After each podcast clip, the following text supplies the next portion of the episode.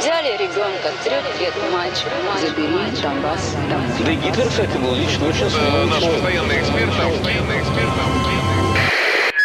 Русский фейк. Иди на...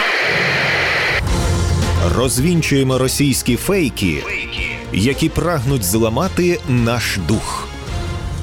З експертом детектора медіа Вадимом Міським на українському радіо.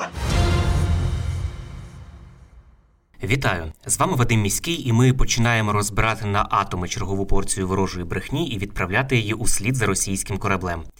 Російська пропаганда не вщухає, щодня з'являються нові епізоди, і незалежно від того, чи тримаємо ми зброю в руках для захисту нашої батьківщини, усі ми з вами є на інформаційному фронті, і тут боротьба також запекла. Кремль прагне знищувати нас не лише фізично, а й морально. Фейками окупанти ціляться у наш дух і хочуть похитнути наш спротив. Тому знати фейки в обличчя це бути озброєними в інформаційній війні. Нагадаю, що для вас працює команда аналітиків детектора медіа, яка щодня фіксує та спростовує ворожу пропаганду. Ми не лише готуємо підбірки спростувань, а й розповідаємо про те, як навчитися розрізняти маніпулювання, шахрайство та дезінформацію самостійно. Запрошую вас розбиратися, де брехня, а де правда, вчитися розрізняти методи роботи пропагандистів і нести ці знання далі, тобто зупиняти поширення кремлівських вигадок і чуток там, де ви їх бачите і чуєте. Анонімні телеграм-канали та російські медіа заходилися повідомляти, що нібито навчальний рік в усіх українських освітніх закладах розпочнеться в офлайн, тобто в очному режимі. Мовляв, батьки марно намагаються опротестувати таке рішення. Саме ж рішення за повідомленням пропагандистів, начебто, прийняв Володимир Зеленський. Однак це неправда. Немає жодного наказу про обов'язкове очне навчання. Освітній процес в очному форматі відбуватиметься виключно за умови наявності в освітніх закладах бомбосховищ. Остаточне рішення про формат навчання приймає військово-цивільна адміністрація за участі батьків. Батьки школярів мають можливість обирати форму навчання для своїх дітей очне чи дистанційне навчання, або ж індивідуальний навчальний графік, екстернатне чи сімейне навчання. Як пише StopFake, пропагандисти також поширюють фейкове повідомлення про те, що нібито усі навчальні заклади є місцем дислокації українських військових, тому вони є імовірними цілями російської армії, і відправляти туди дітей, начебто, небезпечно. У такий спосіб пропагандисти маніпулюють емоційно чутливою темою безпеки дітей під час війни, а також намагаються підірвати довіру українців до влади. У Міністерстві оборони Росії днями повідомили, що Україна, начебто, застосувала хімічну зброю проти російських військових у Запорізькій області. Нібито у кількох російських військових, які перебували на території окупованої Запорізької області України, було виявлено отруйну речовину ботулотоксин типу Б. Ця речовина є органічною отрутою штучного походження, кажуть в російському міноборони. Радник керівника офісу президента Михайло Подоляк вважає, що вони отруїлися алкоголем. Процитую його слова. Уважно ознайомившись з офіційною заявою Міноборони Росії щодо отруєння військових російської окупаційної армії в українському місті Васильівка Запорізької області та звинуваченням України у використанні хімічної зброї, до речі, вони про це кажуть з усією серйозністю. Можемо сказати таке, також серйозно. Надмірне вживання дешевого неліцензійного алкоголю в 40-градусну спеку разом із простроченими сухпайками армії Росії абсолютно точно може призводити до непередбачуваних наслідків. Українська земля ніколи не буде гостинною до російських окупантів.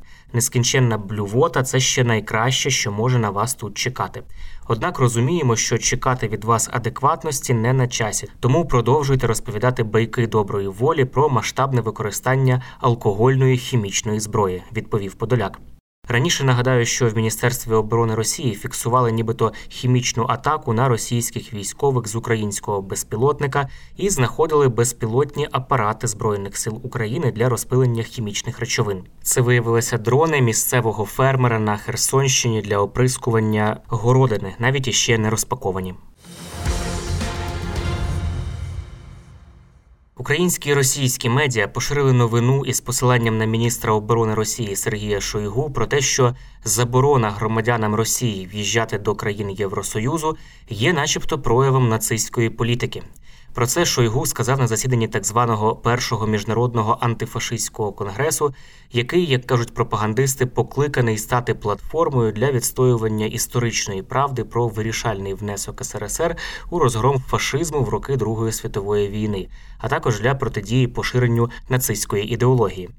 За словами російського міністра з високих європейських трибун, активно просувається русофобська ідея щодо заборони усім російським громадянам в'їзду до країн Європейського союзу, і це, начебто, є яскравий прояв нацистської політики. Наразі нагадаю, що немає заборони щодо шенгенських віз для громадян Росії. 31 серпня міністри закордонних справ Євросоюзу на своїй зустрічі обговорять візові обмеження для росіян на тлі війни в Україні.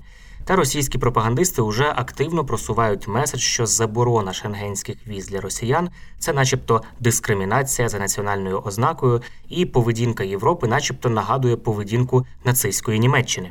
Ідею заборони віз підтримав президент України Володимир Зеленський у інтерв'ю виданню Washington Post Він сказав, що найважливішими санкціями є закриття кордонів, тому що росіяни забирають чужу землю. За його словами, росіяни повинні пожити у своєму власному світі, допоки не змінять свою філософію. А у своєму відео зверненні Зеленський закликав не перетворювати Європу на супермаркет, якому не важливо хто заходить, головне, щоб він розплатився за товари.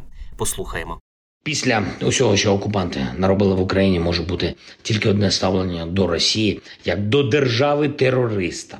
І до речі, саме з цієї точки зору варто визначитися зі ставленням до громадян Росії. Я дякую Чехії, державам Балтії та іншим країнам, які винесли на офіційний рівень дискусії в Європі щодо питання про візи для громадян держави терориста. Звичайно, ми всі розуміємо, є люди, є які дійсно потребують захисту, яких переслідують в Росії громадяни, навіть можуть вбити, а отже, вони мають отримати допомогу цивілізованого світу. Це відомі юридичні механізми через біженство, через прохання про притулок, через інші можливості допомогти і підтримати. Але ж це для тих, хто бореться, для тих, кого переслідують, і це не має стосуватися відпочинку громадян Росії в Європі туризм, розваги, бізнес-справи. Працювати на державу терориста не можна. По-перше, має бути гарантія, що російські вбивці, посібники державного терору не будуть користуватися Шенгеном. По-друге, не можна руйнувати саму ідею Європи, наші спільні європейські цінності. Тобто не можна перетворювати Європу на супермаркет, в якому неважливо, хто заходить, і головне, щоб людина просто розплатилася за ці товари. Тому візові обмеження для громадян Росії справедливі. Всі захисники європейських цінностей мають на них наполягати. Це були слова Володимира Зеленського. Таким чином, прирівнюючи поведінку Європи до нацистів, пропагандисти хочуть викликати в Європи вину за те, що вона невдячна Росії за розгром фашизму в роки Другої світової війни, і уникають інформації, що Європа ввела санкції проти Росії у відповідь через повномасштабне вторгнення її армії в Україну. У соціальних мережах і на сайтах поширюють інформацію про те, що у Великобританії нібито винайшли багаторазовий туалетний папір для того, щоб заощадити на тлі антиросійських санкцій, які б'ють по країні. І жителі країни, начебто, переходять на цей багаторазовий туалетний папір через кризу. Про такі виявлені повідомлення розповідає фактчекерський проект StopFake. Російські видання пишуть, що це сталося через санкції, тому що звичний усім туалетний папір у Британії подорожчав аж на 33%.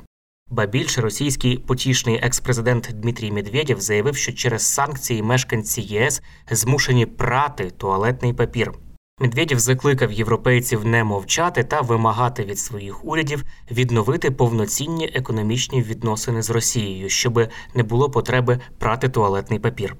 Стопфейк розібрався у цій ситуації і з'ясував, що багаторазовий туалетний папір справді існує, але росіяни, як завжди, все перекрутили і зманіпулювали. Насправді, багаторазовий туалетний папір не був винайдений у Великобританії як вимушений захід у відповідь на антиросійські санкції. Згадка про такий винахід зустрічається ще на початку 2018 року на американському сайті USA Today. Проте сам винахід з'явився ще раніше.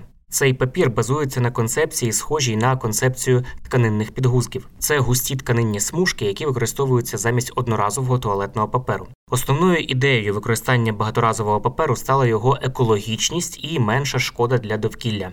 Але насправді така вигода для природи виявилася суперечливою через додаткові витрати гарячої води та засобів для прання. Також великою проблемою такого паперу є його негігієнічність, оскільки тканинні серветки важливо після використання правильно прати. Нова хвиля актуальності багаторазового паперу піднялася під час пандемії COVID-19, коли в деяких європейських країнах почалися перебої зі звичайним папером. Наприклад, на початку березня 2020 року на тлі пандемії у британському виданні Guardian з'явилася стаття із такою назвою у рулоні чи готова Великобританія до багаторазового туалетного паперу. Автор статті робить висновок, що розхвалена висока екологічність такого туалетного паперу є дуже спірною і швидше за все не виправдана. У середині серпня цього року на тлі зростання інфляції, викликаної відразу кількома причинами, а не лише санкціями, у британських соцмережах вибухнула нова дискусія про багаторазовий папір, яку підхопили британські змі. Видання Mirror пише, що економною цю альтернативу назвати не можна. Наприклад, один тканинний рулон із 24 аркушів від компанії Net Zero Co. коштує у Великій Британії близько 22 фунтів стерлінгів, не рахуючи витрат на регулярне прання такого паперу. Тому твердження російських медіа про те, що британці переходять на багаторазовий туалетний папір задля того, аби заощадити, є відірваним від реальності. Ба більше, попри зростання витрат, більшість користувачів соцмереж у Британії обурені тим, що їх закликають купувати багаторазовий туалетний папір, і називають це жахом, абсолютно безглуздою ідеєю, якою вони ніколи не скористаються. Отже, інформація про те, що багаторазовий туалетний папір з'явився у Британії у відповідь на санкції щодо Росії, є звичайнісіньким фейком.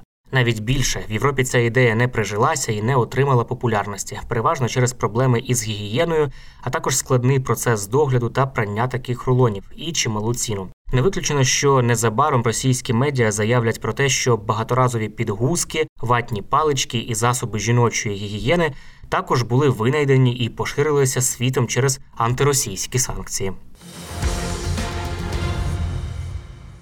Це були головні фейки на сьогодні. Нагадаю, що не потрібно довіряти чуткам і пліткам, особливо якщо це якась напівсекретна тривожна інформація, яку переказав знайомим знайомих хтось із адміністрації, або ви прочитали її у незнайомої вам особисто людини в мережі. Як правило, за такими неконкретними джерелами та емоційним панічним викладом ховаються спеціально вигадані ворогом плітки, які мають намір нас деморалізувати. Це може бути також частина ворожих інформаційно-психологічних спецоперацій. Є офіційні джерела, і тільки їм ми довіряємо у час війни. Отримали тривожну новину від знайомих, чи у вайбер-чаті, або у телеграм-каналі, чи хтось у повідомлення приватні вам надіслав. Панікувати не потрібно і переповідати одразу всім навколо також не потрібно. Спершу ми дивимося, чи є це в новинах суспільного мовлення, чи писав про це Офіс президента, Міноборони, Генштаб, ваша обласна адміністрація або місцева рада. Якщо такого у офіційних джерелах немає, то інформація швидше за все не варта вашої довіри. Пам'ятайте, що плітки це потужний інструмент ворожої пропаганди, а наше з вами завдання не залишити пліткам шансу на виживання. Бажаю всім моральної витримки і нагадую, що всі ми бійці інформаційного фронту, і від наших дій залежить успіх всієї країни в інформаційній війні. З вами був Вадим Міський. До зустрічі. Руський фейк. Іди на Розвінчуємо російські фейки, фейки. які прагнуть зламати наш дух. З експертом детектора медіа Вадимом Міським на українському радіо.